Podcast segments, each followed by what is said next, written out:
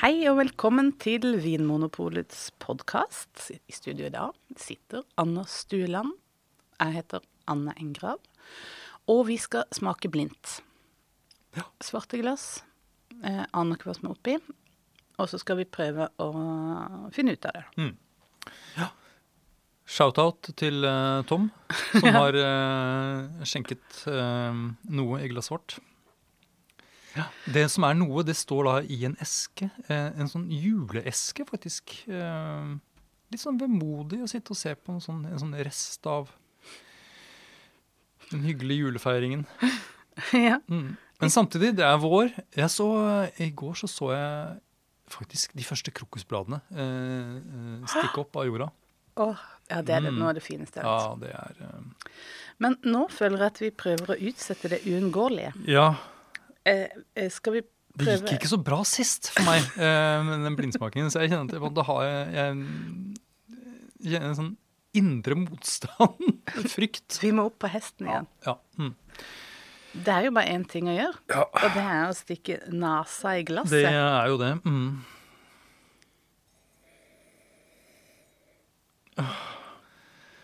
Jeg kjenner ikke så mye. Jeg synes det vanskelig. Men en gang du sier sånn, Anna, så tenker jeg, hæ? Han har rett og feil. Men det det jo vanskelig, det jo liksom hele poenget. Men ja, hva det du kjenner da? Jeg kjenner røde bær, og nesten sånn skikkelig moden appelsin, sånn appelsinskall, og sånn sure kirsebær, og litt grann yoghurt, kjenner jeg. Nettopp. Det som interessant at jeg også har notert raskt ned her nå, rødbær, men som litt sånn smådiffust, og ikke sånn supermodne. Og så har jeg skrevet ned, du skrev appelsin.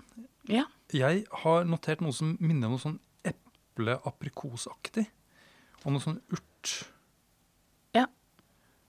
Og blomst. Ja, blomst altså, jeg kjenner noe her, men jeg må konsentrere meg litt for å få det til. Enig. Ja. Men det jo en litt merkelig blanding av aromaer som man knytter til rødvin, og aromaer som jeg kanskje forbinder mer med hvitvin. Det var det som, det tenker jeg også, og jeg tenker at det litt sånn, kan vi bare på nesa fastslå om dette en rød eller hvitvin? Jeg har en teori om at dette en rødvin, for det veldig mye sjeldnere å finne røde bær I en hvitvin enn i en rødvin. Og det det større sannsynlighet for at det appelsinskall I en rødvin enn at det røde bær I en hvitvin, da, for å si det sånn. Ja. Jeg tenkte først, dette tror jeg rødvin, men nå tror jeg det hvitvin. Tror du det? La oss smake på den, for det jo en... Okay.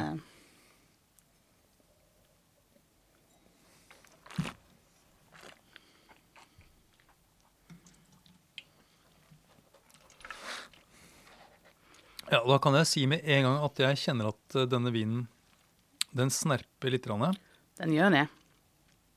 Ikke voldsomt mye. Den sånn, men den snerper sånn som en ordinær rødvin, tenker jeg.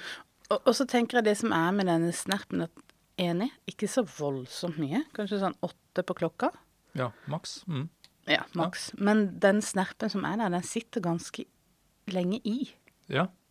Den slipper ikke, liksom. Enig. Så du tenker at tanninkvaliteten ikke sånn tipptopp? Ikke tipptopp. Nei. Det en druer som har hatt litt sånn anstrengt oppvekst. På en måte. Litt sånn posttraumatisk stress. Ja, fordi det med at hvis tanninkvaliteten sånn litt, virker litt grov I munnen og ikke slipper sånn taket, det kan det henge sammen med at det litt vanskelig å få en ordentlig god modning på dem. Ja, jeg tenker det det som tilfelle her. Og jeg tenker det ikke egentlig at den grov, for den ganske sånn finkorna også. Det bare at det sitter, det noe som sier meg at her det ikke modne, og kombinert med det at jeg synes også det veldig høy syre. Ja, og det jeg helt enig i. Det er kanskje det mest påfallende med den vinen her, at det, ja, den er helt sjukt. At det er en veldig syrlig vin. Mm. Så den har jo, når det gjelder munnfølelse, så har denne vinen også både rødvinskvaliteter og hvitvinskvaliteter. Ja. Det, altså snerpen er jo liksom en sånn typisk rødvinskvalitet, mens en høy friskhet er jo noe som jeg forbinder med hvitvin. Enig. Og jeg synes ikke jeg kjenner sånn type eddikaromer som gjør at dette her er eddiksyre. Det er sant. Godt poeng. Jeg tenker at dette kommer fra drua. Mm. Og at det underbygger den teorien om at dette er ikke helt sånn fullmodent. Ja. Eller litt sånn undermodent da. Mm. Du nevnte jo sånt snev av noe sånn yoghurt, ja, om noe som sier at du kjenner ikke noe eddik, men dette er en feilfri vin, det er ikke noe sånn rusk med denne vinen. Nei, jeg opplever den som feilfri, og så kjenner jeg litt på de aromene. Jeg også tenker at aromene i vinen peker i, eller på en måte er noe som får meg til å tenke på bær som er så vidt modne. Mm. Sånne ting som vokser i Norge av frukt og bær. Ja. Litt sånn rød bær her også, men også et sånt innslag av litt sånn hvitvinsaromer. Kanskje det er en sånn sitruspreg her også, eller eple. Mm. Men det er noe som minner om noe litt sånn sevje, altså det grønne på ja, en sånn kvist, og noe nesten sånn tørt høy. Altså det er noen sånne vegetale innslag her også. Og så synes jeg det du sa om at det er litt sånn blomster, at det er noe som løfter, det er noe litt sånn letthet over aromene. Ja, noe litt sånn flagrende, og noe som ligger liksom helt oppe i toppen der. Ja, og det, enig i det med sevje, og det er kanskje det der undermodne knagg nummer 1, men det er nok modning allikevel til å få på plass de der topptonene, de der lette aromene av blomster og noe sånt. Så det er liksom akkurat nok modning. Ja. Så det er ikke en vegetalvin, men liksom litt undermoden. Mm. Så det er mer sånn at vi tenker at vinen er vellaget. Ja. Men den kommer fra kanskje et kjølig område. Mm. Og det er fordi at den har nyanser, men vi legger merke til at den har høy friskhet og et sånt aromapreg som handler om at ting ikke er sånn veldig, veldig modent. Ja. Ja. Og så er det en annen ting som jeg legger merke til, og her lurer jeg på hvor mye er reelt, og hvor mye som innbiller meg, så jeg må bare lufte dette med det. Og det er en slags sånn der... Hva er det de sier på engelsk? Så har de et ord som heter savory. Ja. Som er liksom, det er ikke akkurat salt, men det er noe litt sånn umami-aktig, eller noe sånn kjøttaktig. Ja. Som er forbindet med viner som har kanskje hatt litt grann sånn gjærrester, eller noe som er liksom, det er ikke en helt sånn steril prosess. I vinmakkingsprosessen, at du har fått lov til å ligge litt sånn partikler og greier i mosten under vinmakkinga. Ja, nettopp. Og i vinen også, kanskje, etter hvert. Du tenker at det nesten går mot noe sånn bermepreg, som vi kaller det? Altså dette preget av å ha ligget på bunnfall av døde gjærrester? Ja, men det er ikke så lett å kjenne det i en rødvin. Så her er det mer liksom, det er ikke fatpreg. Nei. Jeg tenker at denne vinen ikke har vært på fatt. Og ikke noen sånn smøraktig aromer heller, som man kan få noen ganger i bærmepreget hvitvin, hvis man rører mye rundt. Nei, det er mer en sånn der... Innslag av en sånn nøtt-hint-kjøttaktig, men veldig, veldig langt bak. Ja. Altså, på en måte en bitte, bitte liten skinke i det fjerne. Ja, ja. Som mer sånn ligger som en sånn nesten munnfølelse. Ja, men det kan jo peke mot at det kanskje er en vin som har preg av noe bakteriologisk. Altså det høres veldig negativt ut, men la oss si det er en vin som er spontangjæra, da. Mm. Så kan det være en mulighet for at det har vært organismer med i vinmakingen som har gitt litt grann sånne ekstra aromer. Ja. Ja. Er du enig i det, eller er det min fantasi som spiller inn her? Jeg kan skjønne hva du mener. Og så synes jeg det er interessant det du sier at det bærmepreg lettere å kjenne i hvitvin. Og denne vinen her, hvis det er en rødvin, har jo disse her, hvitvinstingene over seg som gjør at ting slipper litt mer gjennom også. Det er ikke en massiv vin i munnen med sånn en vegg av masse bær og frukt. Det er noe litt sånn lett og åpent. Hva kan det være? Jeg tenker... Det er noe litt utypisk i rødvinssammenhengen, dette her. Er det? Det er kanskje mer preg av klima og vinmaking, eller altså fravær av vinmaking, eller hva skal man si? Men bare en ting. Ja. Kunne det vært en oransjevin? Ja. Eller er det sånn at disse aromaene her ikke peker mot en oransjevin? Jeg hadde jo kanskje sett for meg at det var mer sånn balsamisk preg, enda mer at det er sånn aprikos-appelsin-preget i en oransjevin. Jeg tenker også det. Og så er det veldig sjelden, synes jeg, at det er så veldig undermodent. Oransjevin er ofte ganske modne. Ja, det er også et veldig godt poeng. Og at da blir også kanskje det litt mer sånn fokuserte aromer. Ja. Men det kunne vært munnfølelsen, kunne vært en oransjevin. Ja. Ok. Hvis vi skal snirkle oss inn... jeg også tenker at et kjølig klima er nesten en forutsetning for oss å få til en så frisk og slank rødvin. Eventuelt at det er veldig høytliggende vinmarker. Eventuelt. Ja. Men jeg tror det er noe med druetypen her også som gir disse litt sånn forsiktige aromaene. Det er ikke Cabernet Sauvignon fra et kjølig klima, for eksempel. Nei. Det hadde vært mye mer sånn solbær og noe litt sånn tettere. Ikke Syrah. Altså det er en del sånne druetyper vi kan liksom ta ut. Det kunne vært Pinot Noir. Ja, jeg er litt enig i det. Rød bær. Ja. Dette blomsterpreget, litt løfta aromaene.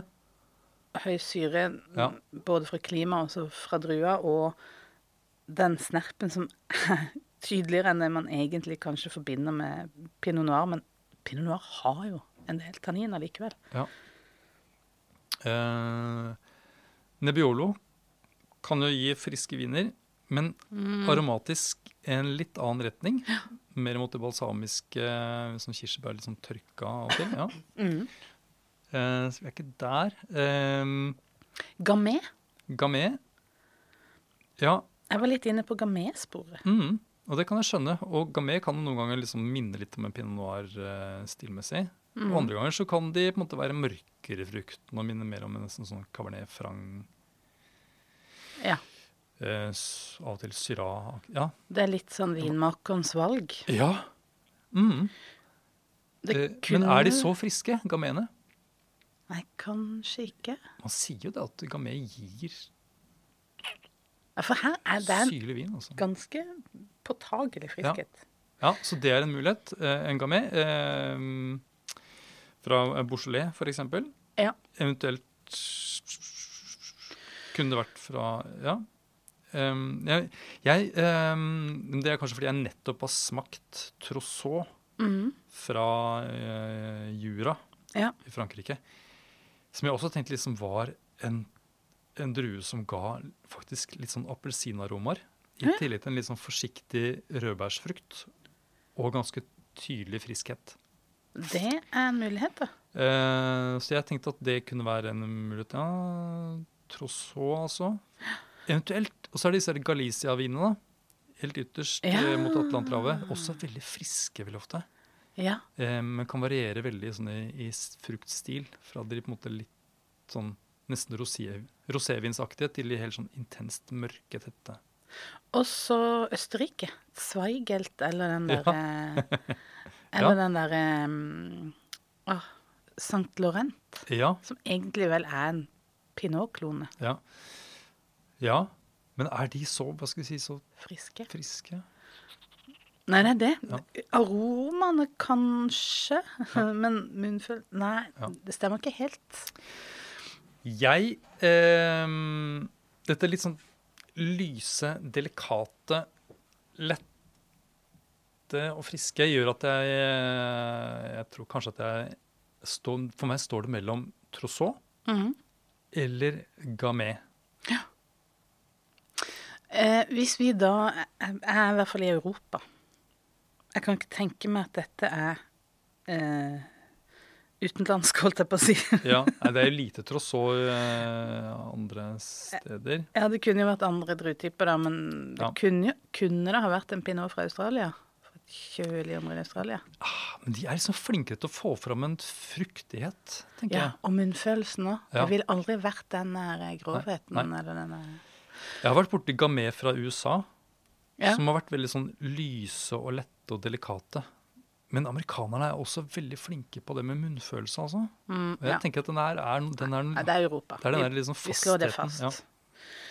Så det må være et sted litt nord I Europa. Jeg vet hva, jeg går rett og slett for Pinot Noir. Jeg går for første innskytelse. Og det baserer jeg egentlig mest på... Ja, egentlig kombinationen av de der rødbærsaromene og syrlighet og den generelle munnfølelsen. Ja. Og så at det lavd på en måte som ja, får frem det liksom naturlige. Skal vi bare sjekke? Jeg går for Trousseau ja. Fra Jura. Det synes jeg var et godt valg. Jeg håper det det. 2020, ja. Ung vin, ja, så ingen tegn til aldring. Jeg henter juleboksen. Ja. Vi ser hva Tom har puttet opp I boksen. Det noen snille barn her I dag, da? Ja, jo, det spennende med sånne viner som... Og jeg ser akkurat det der skjerfet på en måte rundt halsen. Et skjerf rundt halsen? Eller sånn der et klistermerke rundt... Der står det altså DOSG. Det altså en italiensk vin? Det en italiensk vin. Nå har jeg ikke sett resten. What? Jeg ja. Klarer ikke helt. Ja, men kom igjen da. Ja. Pella Verga. Nei. Nei. Yes. En Chianti Ruffina, du. Det er interessant. Og klart at Sangiovese jo en drue som også gir høy friskhet. Det kunne jo... Det kunne vi hatt med. Og rødbærsfrukt. Ja. Men at den så syrlig. Så syrlig, så delikat. Men det klart, dette her jo et område innenfor Chianti som ligger... Det et av de høyeste områdene. Så klart, det kan jo være med. Og veldig sånn her transparent. Ja. Hvilken årgang det? 2019 årgangen. Ja. Nei, men dette her var jo... Altså, Chianti. Jeg synes Chianti vanskelig å plassere sånn stilmessig, fordi de varierer så veldig. Litt sånn som Gamay kan gjøre av og til. Ja, bortsett fra at her det enda mer... Altså, de leker enda mer ulik bruk av fat, for eksempel. Denne vinen her jo da uten noe, I hvert fall tydelig preg av fat. Ja. Så kan de variere fra liksom det der animalske til liksom det sånn tette mørke til ja, mer sånn lyse, lette, delikate. Veldig overraskende. Et eksempel på den liksom florlette ja. Chiantien, dette her. Og når jeg smaker den på nytt, og ikke sant, slipper å gjette, man kan vite mer, så det akkurat som om den der... Det der litt animalsk, som du sier, eller det vi beskrev som bakteriologisk, eller det litt sånn kjøttaktige. Hvordan det får litt mer plass. Det noe litt sånn... Mer av det som ligger under, ikke bare det vi fokuserte på toppen. Det en... Ja. Men en kjølig stil Chianti da. Ja. Frisk og lett I kroppen. Fiffig. Takk for at du hører på Vinmonopolets podcast. Har du forslag til et tema I podcasten? Send mail til podcast@vinmonopolet.no. I tillegg svarer kundesenteret deg på e-post, chat og telefon.